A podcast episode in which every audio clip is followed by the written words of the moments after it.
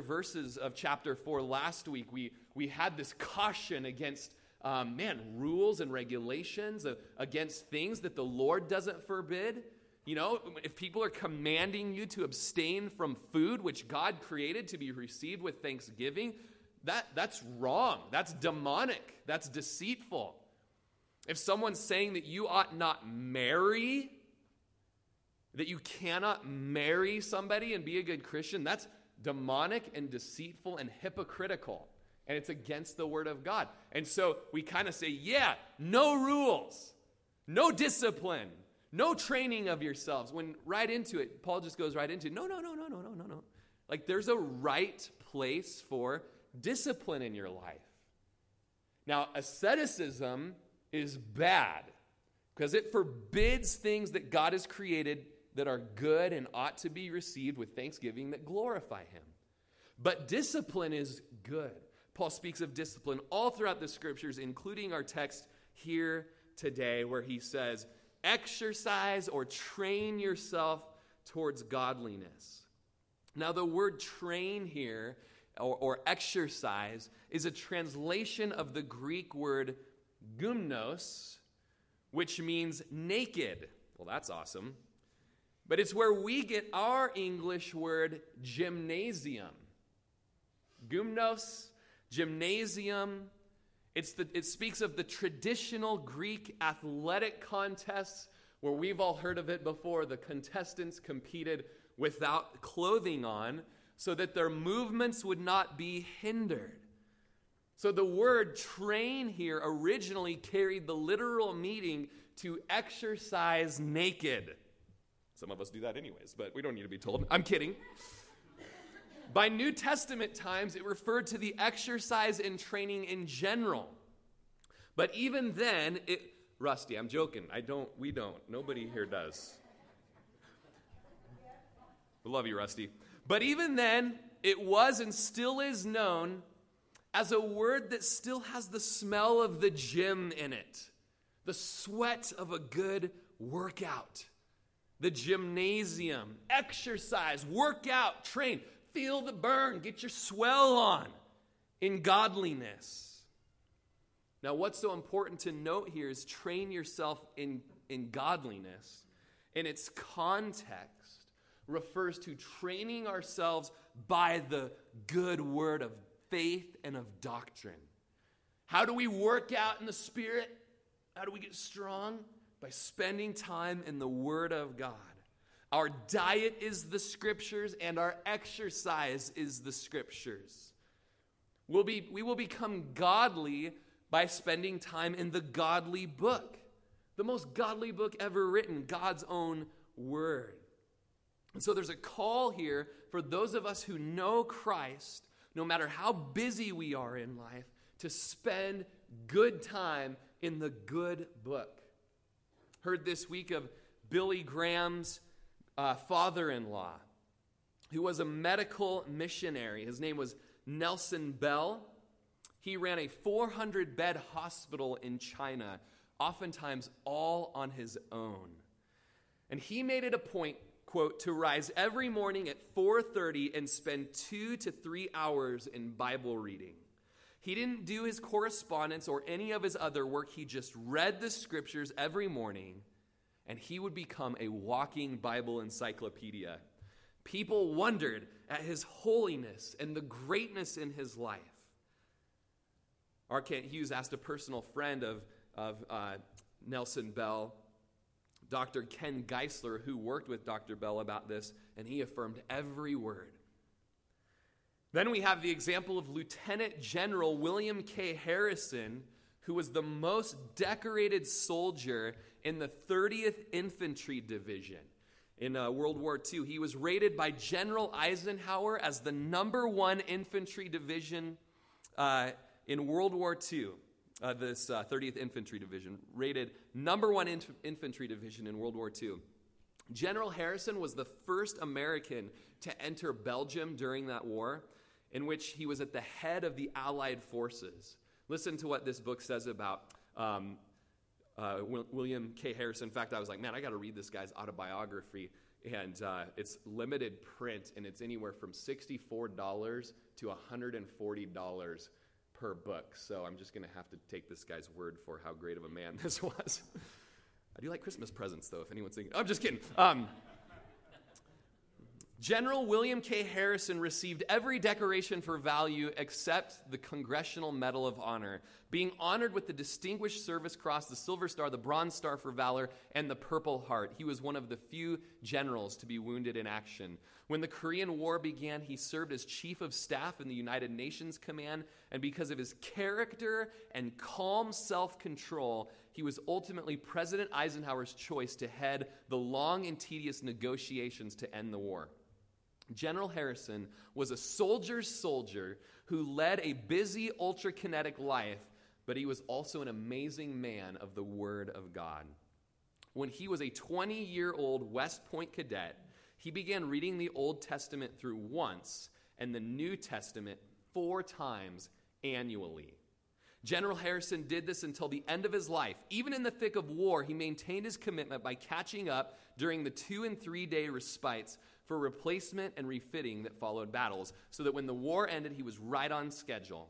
When at the age of 90, his failing eyesight no longer permitted this discipline, he had read the Old Testament 70 times and the New Testament 280 times. No wonder his godliness and wisdom were proverbial. It is no surprise that the Lord used him for 18 fruitful years to lead the Officers Christian Fellowship. General Harrison's story tells us that it is possible, even for the busiest of us, to systematically train ourselves in God's Word. His life also remains a demonstration of the benefits of a godly mind's programming itself with Scriptures. His closest associations say that every area of his life, domestic, spiritual, and professional, and each of the great problems he faced, was informed by the Scriptures. Great guy to learn from. And so, whether it was William K. Harrison or uh, Nelson Bell, men who were buff in those disciplines of godliness. Uh, I was reading even recently of uh, General Chesty Puller, who is the Marines' Marine. He's the most famous Marine, um, uh, stretching from just after World War I up through the Korean War. Uh, read of his story and then his son's story, uh, Chesty Puller Jr. Puller, he was a Lester Puller Jr., also a Marine, who wrote his own autobiography where he spoke of his father, then retired after the Korean War, and how he had given himself in his whole life. Chesty Puller had given himself so entirely to becoming just so well trained as a Marine and as a Marine leader that all of his waking hours, all of his passions were spent in dedication of becoming a better leader, learning better tactics and how to lead his men well. So much so that uh, by the end of uh, the Korean War, he'd had a medical condition that uh, caused him to have to retire. Um, his son writes that he resorted himself in his retired years to playing solitary and rereading the solitaire and rereading the same books over and over and over again. And his son grieved that his father's gifts and skills were no longer being used because he had given himself so much to being a Marine commander that he didn't have any friends and he didn't have any hobbies. And all he knew to do with his time was to play solitaire and to reread the same books over and over again. And it made me think of man, we ought to give ourselves so much to what we are truly passionate about the word of faith and the good doctrine that really, at the end of the day, got nothing else to really give ourselves to because we've given our lives to that. Disciplining ourselves, exercising ourselves toward godliness. M'Cheyne says a person's greatest need is exercising his own personal holiness. Let's look at verse 8 together in our text.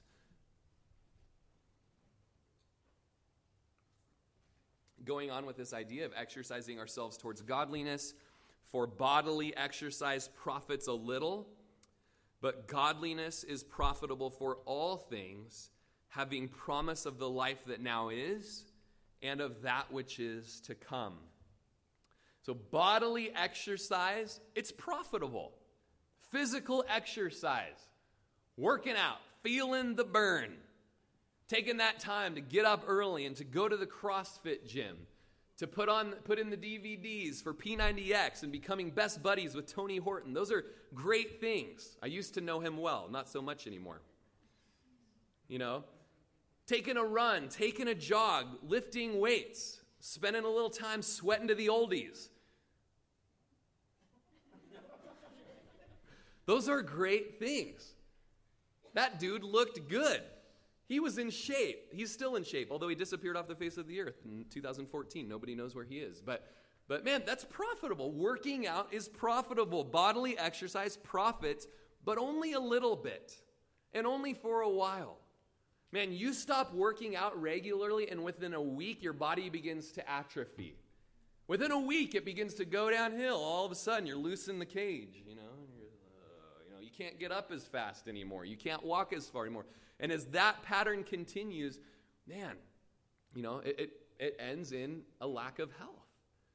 But even the best men, take a Tony Horton. That guy's a lot older than you might think, and you begin to see it as he's working out. You're like, man, he's he can do way more pull-ups than me. He is so much man, those ab ripper X's have been paying off. But he's also submitting to the bondage of corruption, and one day his body will give out. Bodily exercise is profitable a little. But godliness, godliness is profitable for all things, having the promise for the life now and to come. And so, developing the true and pure religion and piety, it's beneficial for every kind of thing, both in this life and the eternal afterlife. Godliness of people is of intense concern to the Apostle Paul. He desires us to be exercising our godliness, to be exercising faith. But the godliness that he writes of it, it's not some, as one man said, stained glass external thing. Godliness begins in here with an encounter with Jesus. And the next thing you know is you've seen Jesus and been affected by the power of the Holy Spirit. It moves outward towards your behavior being right and righteous. The Phillips translation of this verse says bodily fitness has a certain value. There's no doubt about it. But spiritual fitness is essential both for this present life and for the life to come.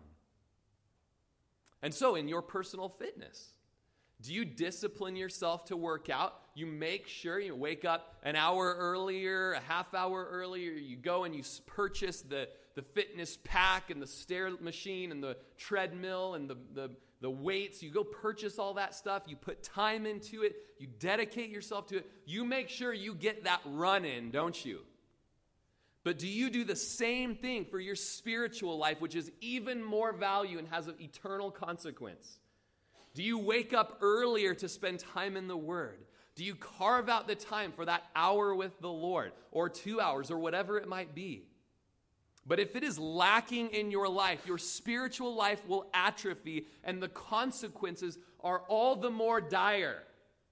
Because it doesn't only affect the here and now, which it will, your community will feel it, your family will feel it, your church will feel it, you will feel it, your eternity will feel it. If you are a Christian exercising godliness, it's fair to say you have the best of both worlds because you can work out and you can work out. You can have the best of both worlds. You can have the best of this which is here and now and that which is to come. Verse 9 this is a faithful saying and worthy of all acceptance. For to this end we both labor and suffer reproach because we trust in the living God who is the Savior of all men, especially of those who believe. So, this is a faithful saying and worthy of all acceptance, verse 9. What's a faithful saying and worthy of all acceptance? Again, this is one of those times you're like, what is? and so, you, okay, well, he just said that exercises yourself towards godliness, for bodily exercise profits a little, for godliness is profitable for all things, having, but Godliness is profitable for all things, having a promise of the life that now is and that is just to come. This is a faithful saying and worthy of all acceptance. It's about bodily exercise versus spiritual. That's the faithful saying and worthy of all acceptance. No, it's for to this end we labor and suffer reproach because we trust in the living God who's Savior of all men, especially. That's it. No, and, and what's funny is you read preachers and commentaries and books on it, and they go, no, it's verse 8. No, it's verse 10. Uh, burger, burger, burger, burger. You know, um, I don't know. It's all good. it's all good, right? I, I suppose when we're here and, and we're spending more time working out than we are in spiritual disciplines, like, it's a faithful saying, man. Like, bodily exercise is profitable, but godliness is profitable for all things, for here and for there. Faithful saying, right? Oh, but man, what about, um, what about, man, this is the end at which we labor and work out because we trust in the living God. He's the Savior of all men, especially those who believe. That's a faithful saying. Well, we're going to move on just knowing that it's all faithful. to the end of trusting in God who saves men, we labor as ministers. We strive to the point of being tired and losing heart. And the, the, the language speaks again of this laboring. It speaks of agonizing in labor and toil as you do when you're maxing out on the bench press. Have you ever seen anybody trying to get their maxes in? I mean, it is like.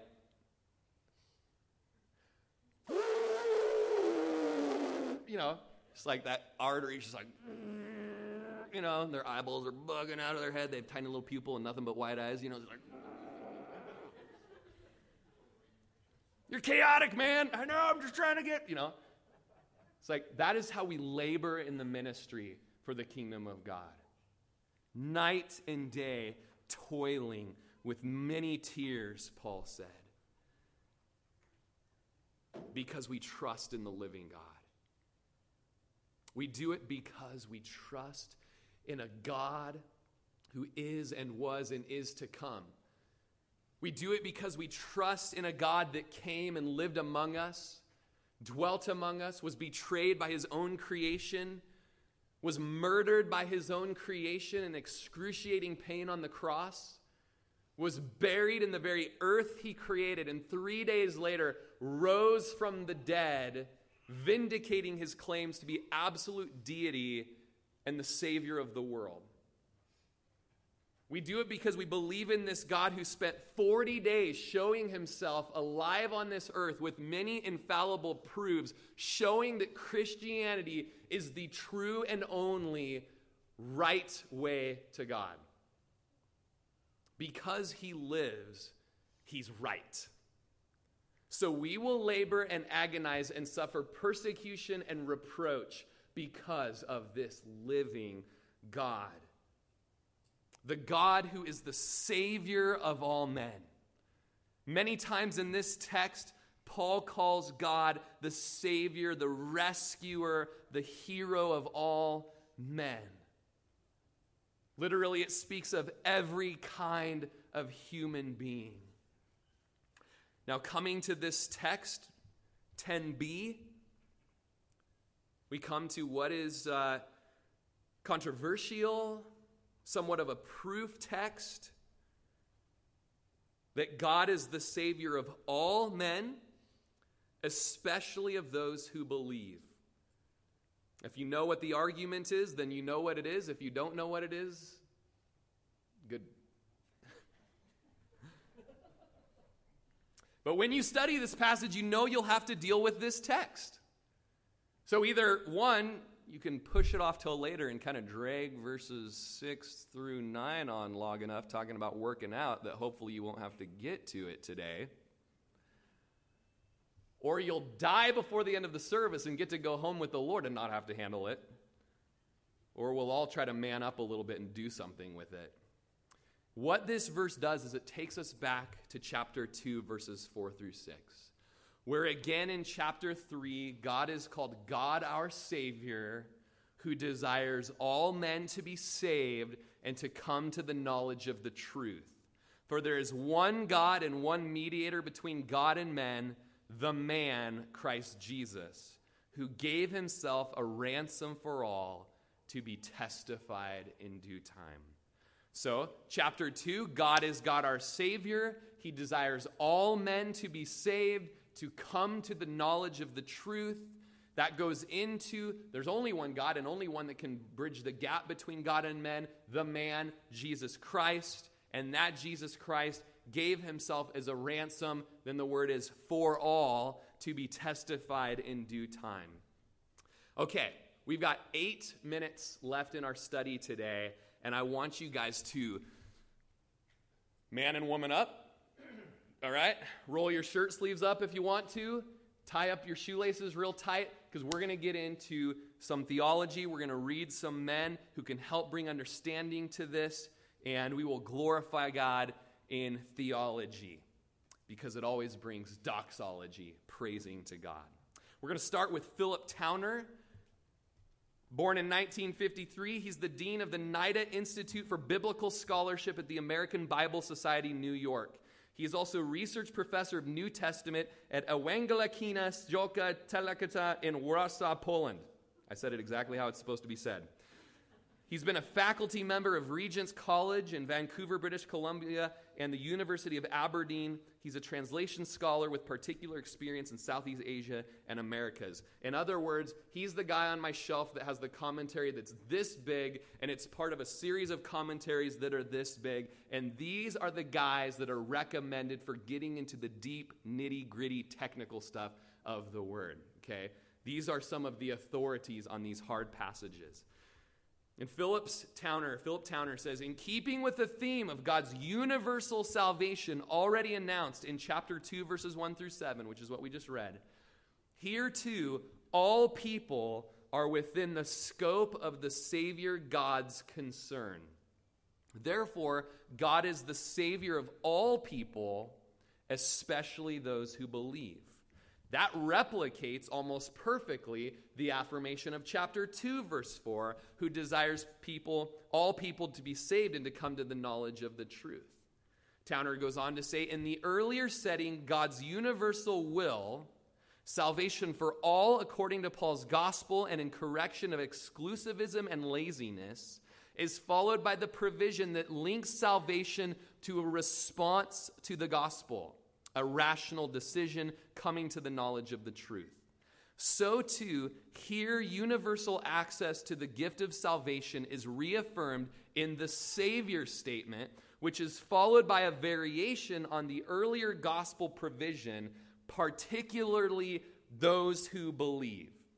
The point made in this way is that God's universal salvific will is realized particularly through the proclamation of and belief in the gospel. This whole thing sounds puzzling. It is puzzling. It's supposed to be puzzling. Just as in when 1 John 2 2, and he himself is the propitiation for our sins, and not for ours only, but also the whole world. It's puzzling especially because it goes into saying he is the Savior of all men, especially those who believe. It's like Paul is saying, in some vague general sense, God saves everybody. But in some special sense, God saves believers. But it can't possibly mean that because God only saves those who believe. So, what do you do? Well, you study and you go deep and you keep studying. And you read good men who've toiled on the subject, like John Calvin, who said the apostles' meaning here is simply that no nation of the earth and no rank of society is excluded from salvation. For God's will is to offer the gospel to all without exception or John Murray. We have found in Scripture that God Himself expresses an ardent desire for the fulfillment of certain things which He has not decreed in His inscrutable counsel to come to pass. This means there is a will to the realization of what he has not direct, decretively willed, a pleasure toward that which he has not been pleased to decree. This is indeed mysterious. Amen. Anybody here already like there's some sort of mystery going on here? And why he has not brought to pass in the exercise of his omnipotent power and grace what is his ardent pleasure lies hid in the sovereign counsel of his will. To break it down simply, God the Savior desires all men to be saved and to come to the knowledge of the truth. That's his will. Yet it is not his decree, because if it was his decree, it would absolutely be done. Okay? So there's a mystery between his will, God wills that none should perish, but that all should come to repentance. Will there be some who perish and who don't come to repentance? Yes. How this all works, it's a mystery. How does he do it? No. It seems that Paul expresses chapter 2 and chapter 4 with the false teachers in Ephesus in mind. And like all false teachers, they're always elitists and ascetics. And Paul declares the universal scope and appeal of the gospel to them. So there's context to know as we study this passage. R. Kent Hughes with Brian Chapell say Paul's purpose here is not to plumb and question the wideness of God's grace, but to make it clear that those Christians who place their hope in the living God and pursue godliness will not be disappointed. Donald Guthrie, New Testament professor, when used in a Christian sense, this conveys more than the providential care of God. In fact, the last part of verse 10, which singles out believers as special objects of God's saving power, suggests that the word Savior is here used in a double sense. There's a clear development in the thought since the believer's special confidence in God is reinforced by the knowledge that the divine mercy is universal in its scope. And so we go and we preach the gospel and we actually believe that God will save the people that we're preaching to. On this end of eternity, we say, Whosoever wills. And on that end of eternity, we look back and we say, Chosen from the foundation of the world. Guzik says the emphasis, this emphasizes the idea that the priority must be kept on the message of Jesus Christ.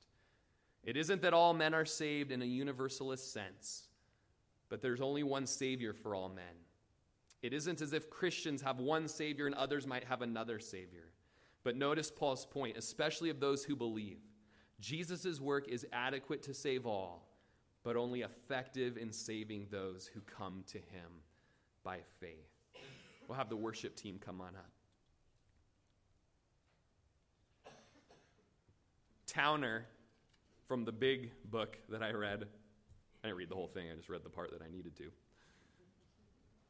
Said, What God intends for all, he actually gives to them that believe in Christ, who died for the sins of the world and tasted death for every man. As all have been purchased by his blood, so all may believe, and consequently all may be saved. Those that perish, perish through their own fault.